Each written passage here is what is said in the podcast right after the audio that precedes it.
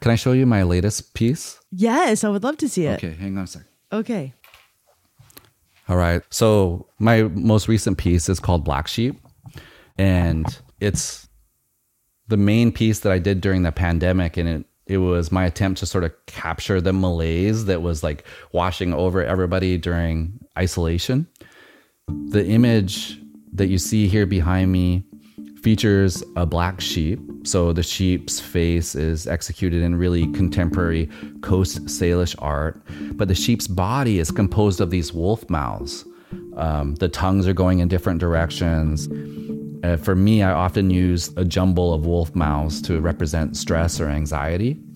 But what I wanted to capture here is that our past experiences aren't something that we can set down like a piece of baggage and then walk away from them. They're living, breathing parts of ourselves that we have to learn to live in symbiosis with.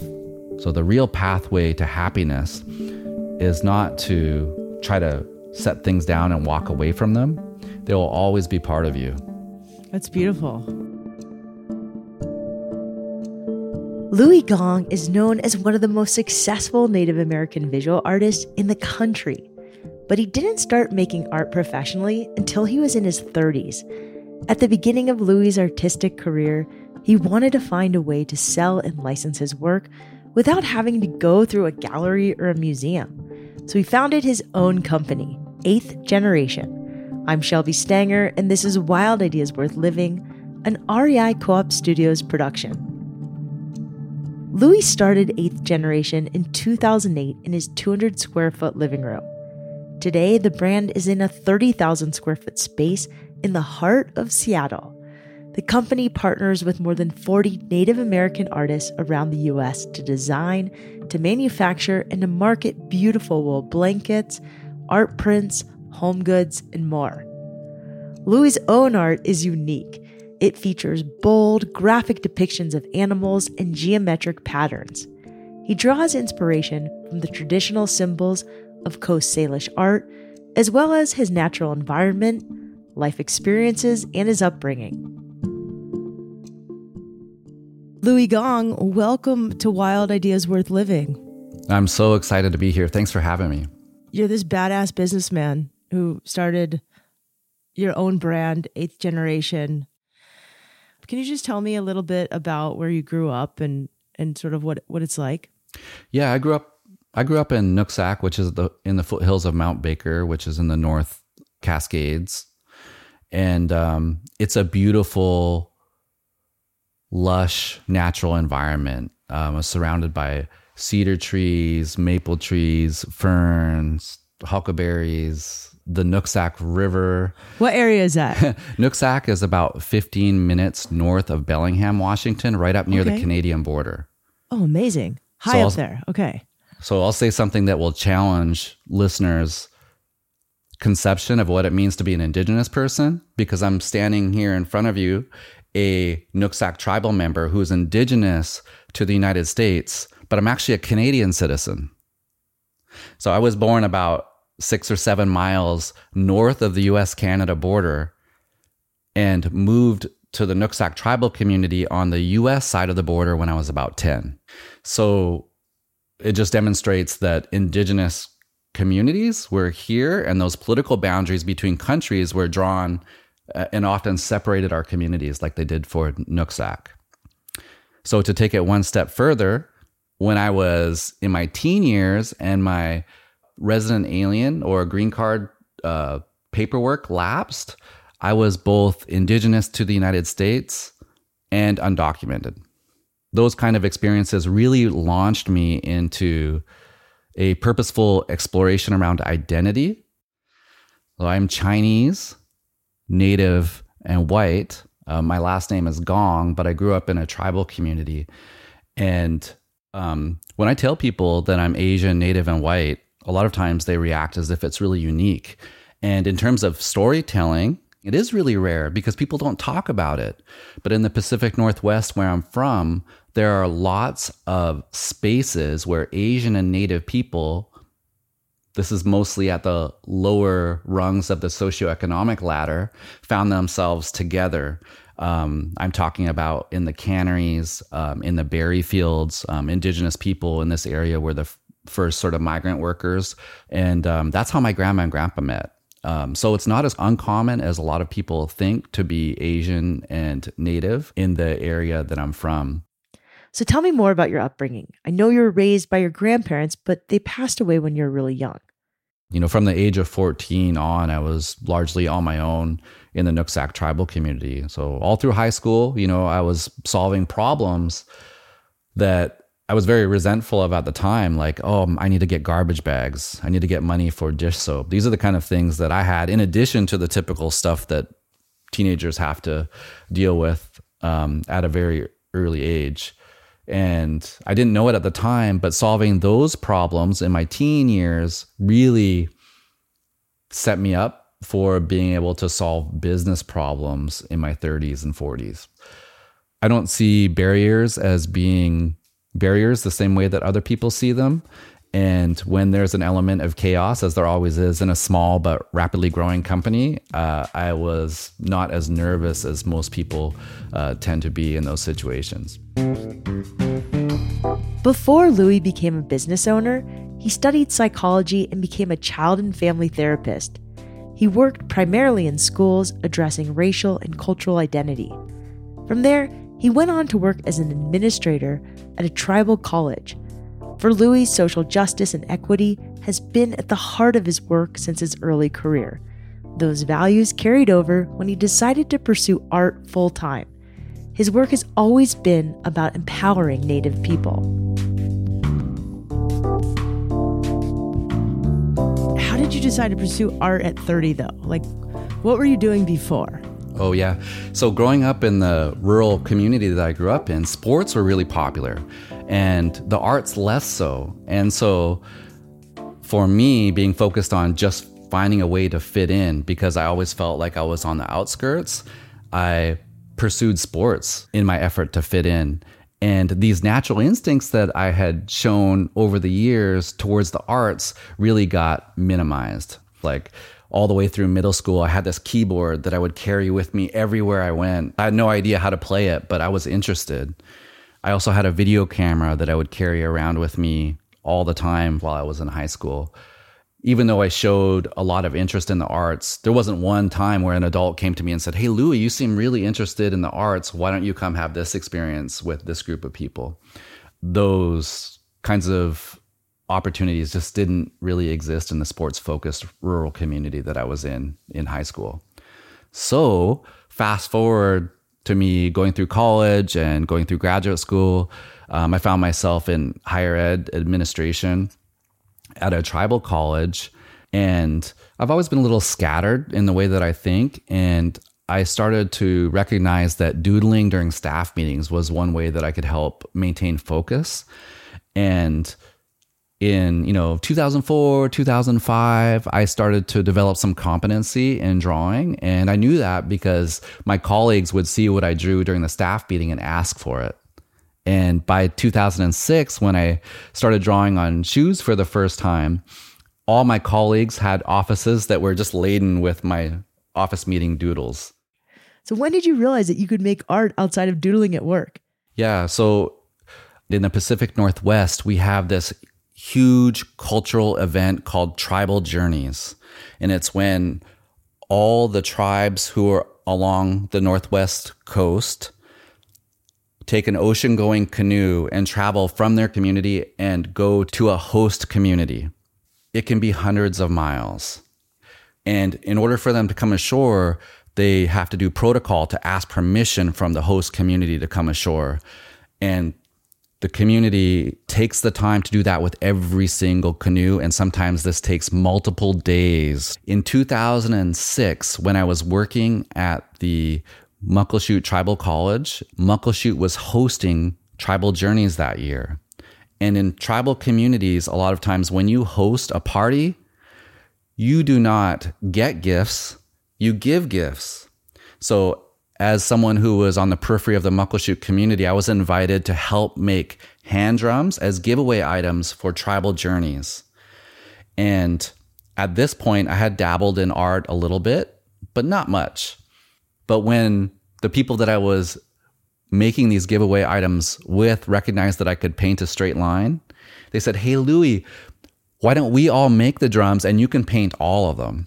So, over the course of about six months, I painted about 30 or 40 designs on hand drums. And it was that experience that awakened this love of the cultural art form that is sort of my birthright to practice as a Coast Salish person.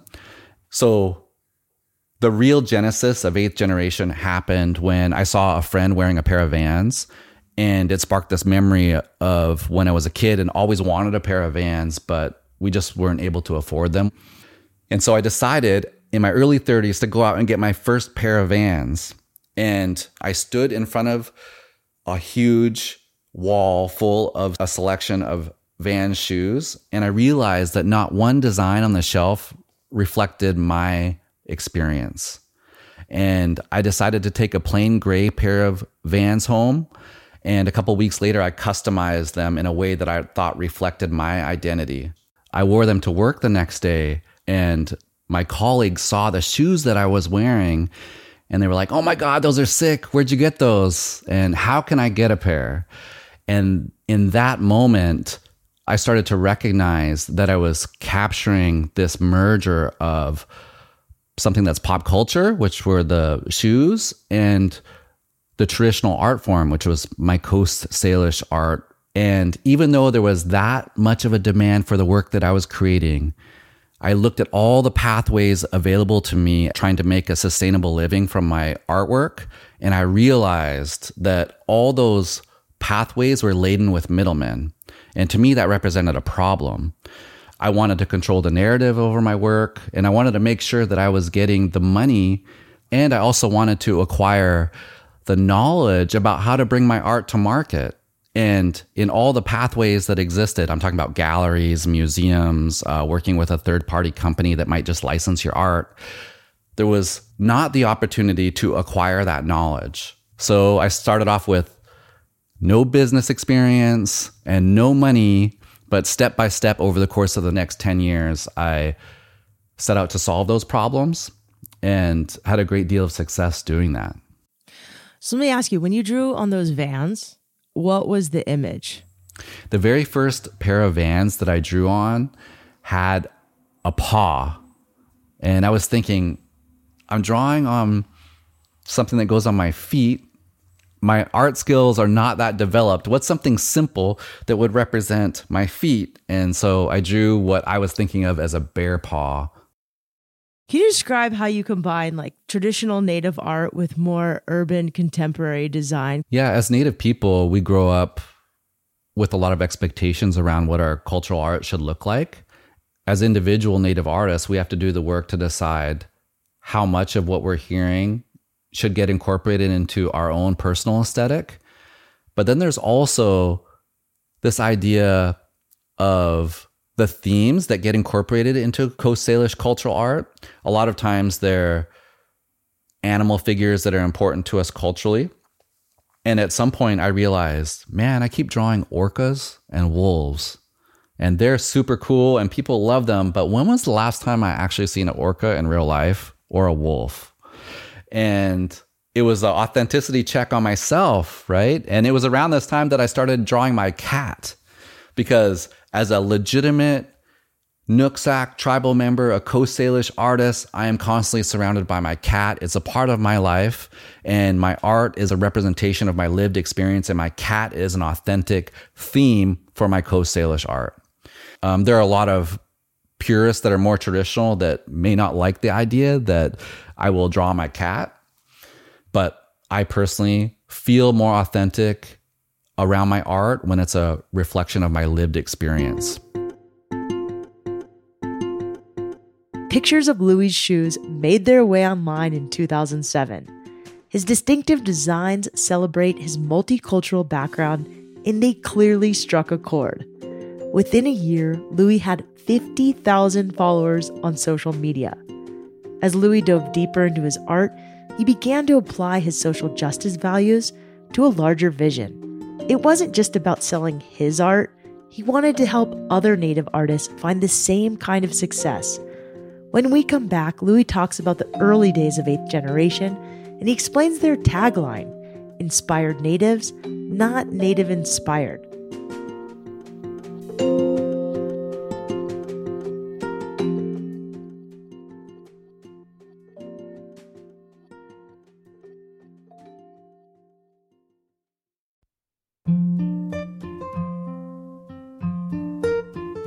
Artist, activist, and entrepreneur Louie Gong is one of the most well known Native artists in the United States.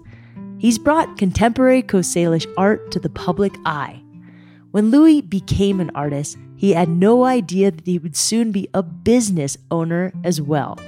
What started as a side gig became the nationally known brand Eighth Generation.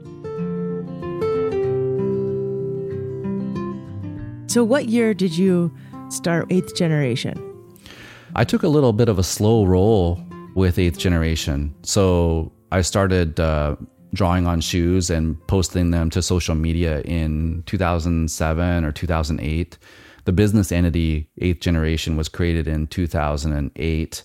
Uh, but I didn't quit my day job at Muckleshoot Tribal College until 2013.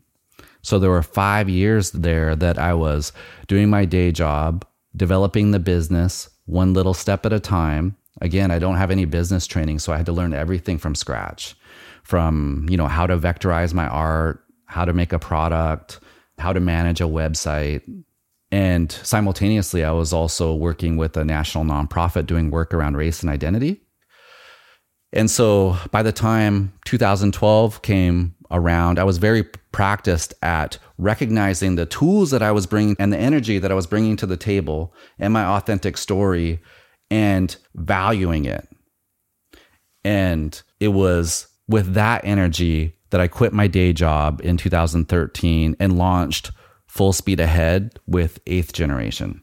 I think it's really refreshing that you didn't just quit your day job. My number one advice to people is to keep your day job until outside of your day job, you're generating enough income to pay your bills. Think that's really smart advice. Okay, so tell us about eighth generation. What is it? And um, how you came up with it and, and how it's evolved. Yeah, so Eighth Generation is the business entity that I created to sell the shoes. Once I started bringing my art to market, I recognized that I needed to get my art directly to consumers. So in 2007 and 8, there really wasn't native businesses selling directly to consumers. It was all done through third parties, whether it was a gallery or a third party company or some non native broker in between. So it was really revolutionary at that point. So Eighth Generation's focus was not on selling original art, but on selling products that we were creating with Indigenous artists. Of course, we started with my art on phone cases and jewelry that we were making right in the Eighth Generation studios here in Seattle. I started off in a 300 square foot studio by the way, now eighth generation has a 30,000 square foot space right in Seattle. The focus was on creating products that we were selling directly to consumers. Once I started having some success with my art, I started reaching out to other Indigenous artists who were in the same position as me and needed help to bring their art to market. Um, I started with Michelle Lowden, who's Acoma Pueblo, and her art is very different from mine, but also very product friendly. Eventually, we just kept adding artists region by region. So, Eighth Generation very quickly went from a local brand to a national brand because we had representations from all regions around the country. And now, Eighth Generation currently works with over 40 different artists. Can you talk to me a little bit about the difference between inspired natives versus native inspired and the importance of buying art from native artists?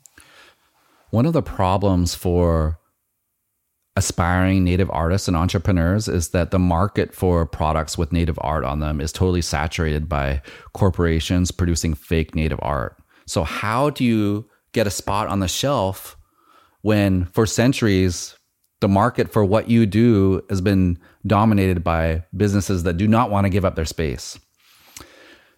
One tool that we have is the American Indian Arts and Crafts Act.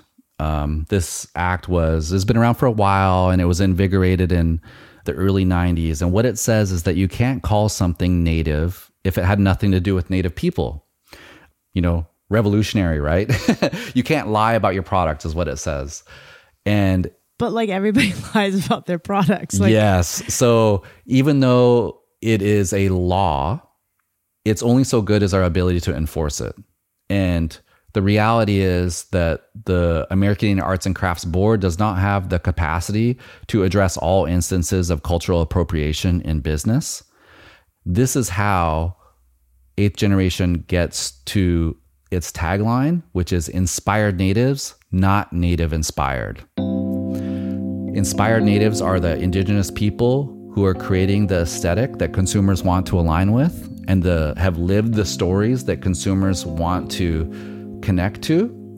And native inspired is the confusing term that companies have used to describe their fake native art for decades. Traditional native designs are frequently co opted by non native companies. Appropriation of indigenous art has been happening for a long time, and Louie saw a solution. He created a brand that sells and licenses native art across the country in a way that empowers indigenous artists. In 2022, after leading 8th Generation for almost 15 years, Louie decided to make a big decision. He wanted to hand off the reins to someone who could continue to help the brand grow. He decided to step down as CEO, and the company hired former Seattle mayoral candidate Colleen Echohawk to take his place. But before he left, Louie finalized a project that brought his time with 8th Generation full circle. The brand was born when Louie drew his Coast Salish art on shoes. Now he's launching a collaboration with Brooks Running to create a custom shoe design.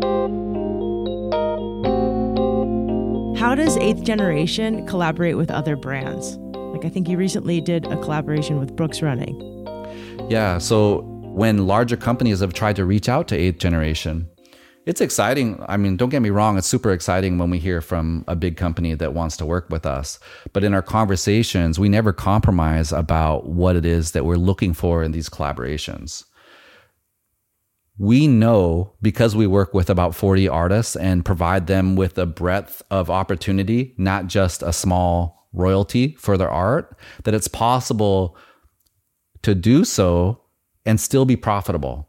So when a large company wants to work with us as the smaller partner, we expect the same thing that we're able to give our artist partners. I was very excited because I started off drawing on shoes that towards the end of my tenure as the leader at Eighth Generation, I heard from the Brooks Running Shoe Company um, and that they wanted to collaborate with me to develop not just a shoe, but a whole collection. I got really excited about that first because it brought my journey full circle and was a great tool for me to remind people that, hey, I didn't start off in business school or with a trust fund. I started off with a Sharpie and a pair of vans.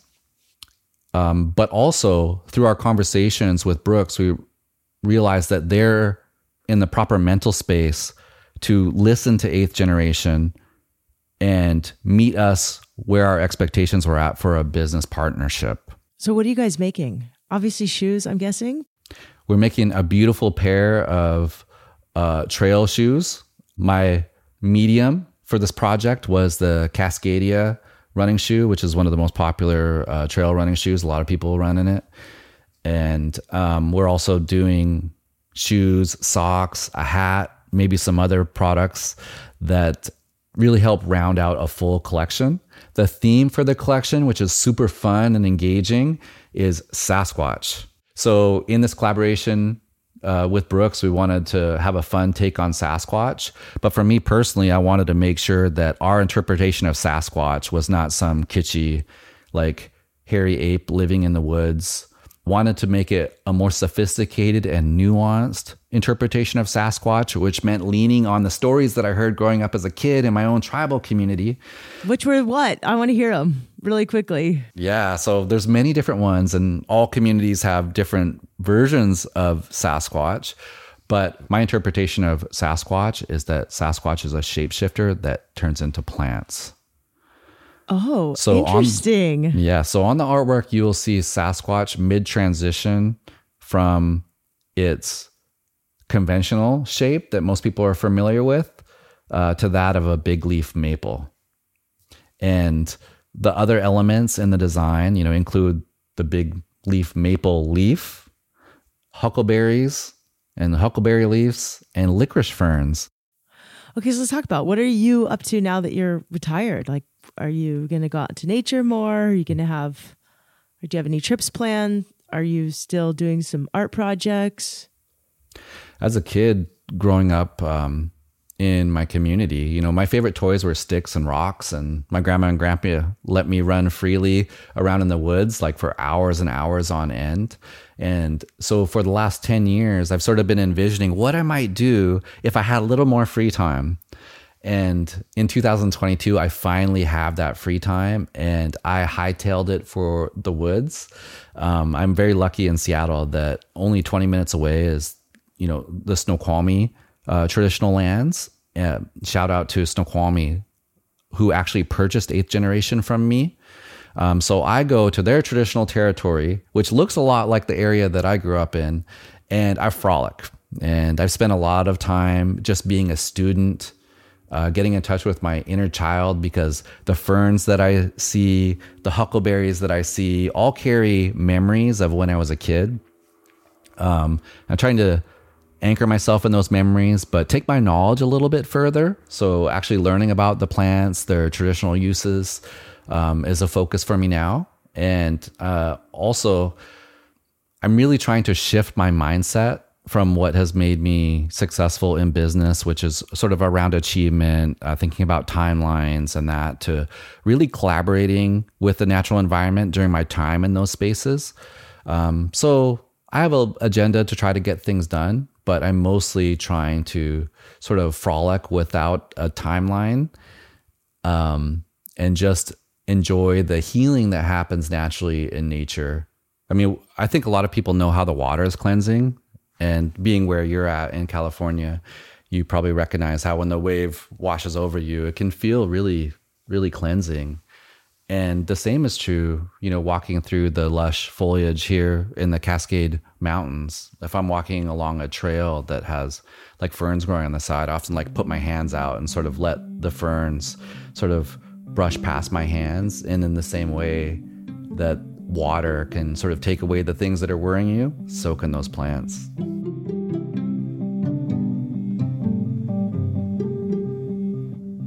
Louie Gong, thank you so much for coming on Wild Ideas Worth Living. I love what you do. I love your art. I love your thoughtfulness, your drive, and your commitment to art and justice.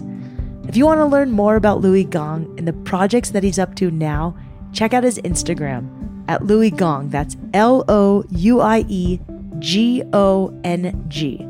To learn more about Eighth Generation and to stay in the loop on their latest designs, check out their website at eighthgeneration.com. Wild Ideas Worth Living is part of the REI Podcast Network. It's hosted by me, Shelby Stanger, written and edited by Annie Fassler and Sylvia Thomas of Puddle Creative. Our senior producer is Chelsea Davis, and our associate producer is Jenny Barber. Our executive producers are Paolo Motola and Joe Crosby. Shout out to Joe Joe recently went salmon fishing, but he only caught sharks. As always, we love it when you follow the show, when you rate it, and when you write a review wherever you listen, because I read every single one of your reviews, and they mean a lot. And remember, some of the best adventures happen when you follow your wildest ideas.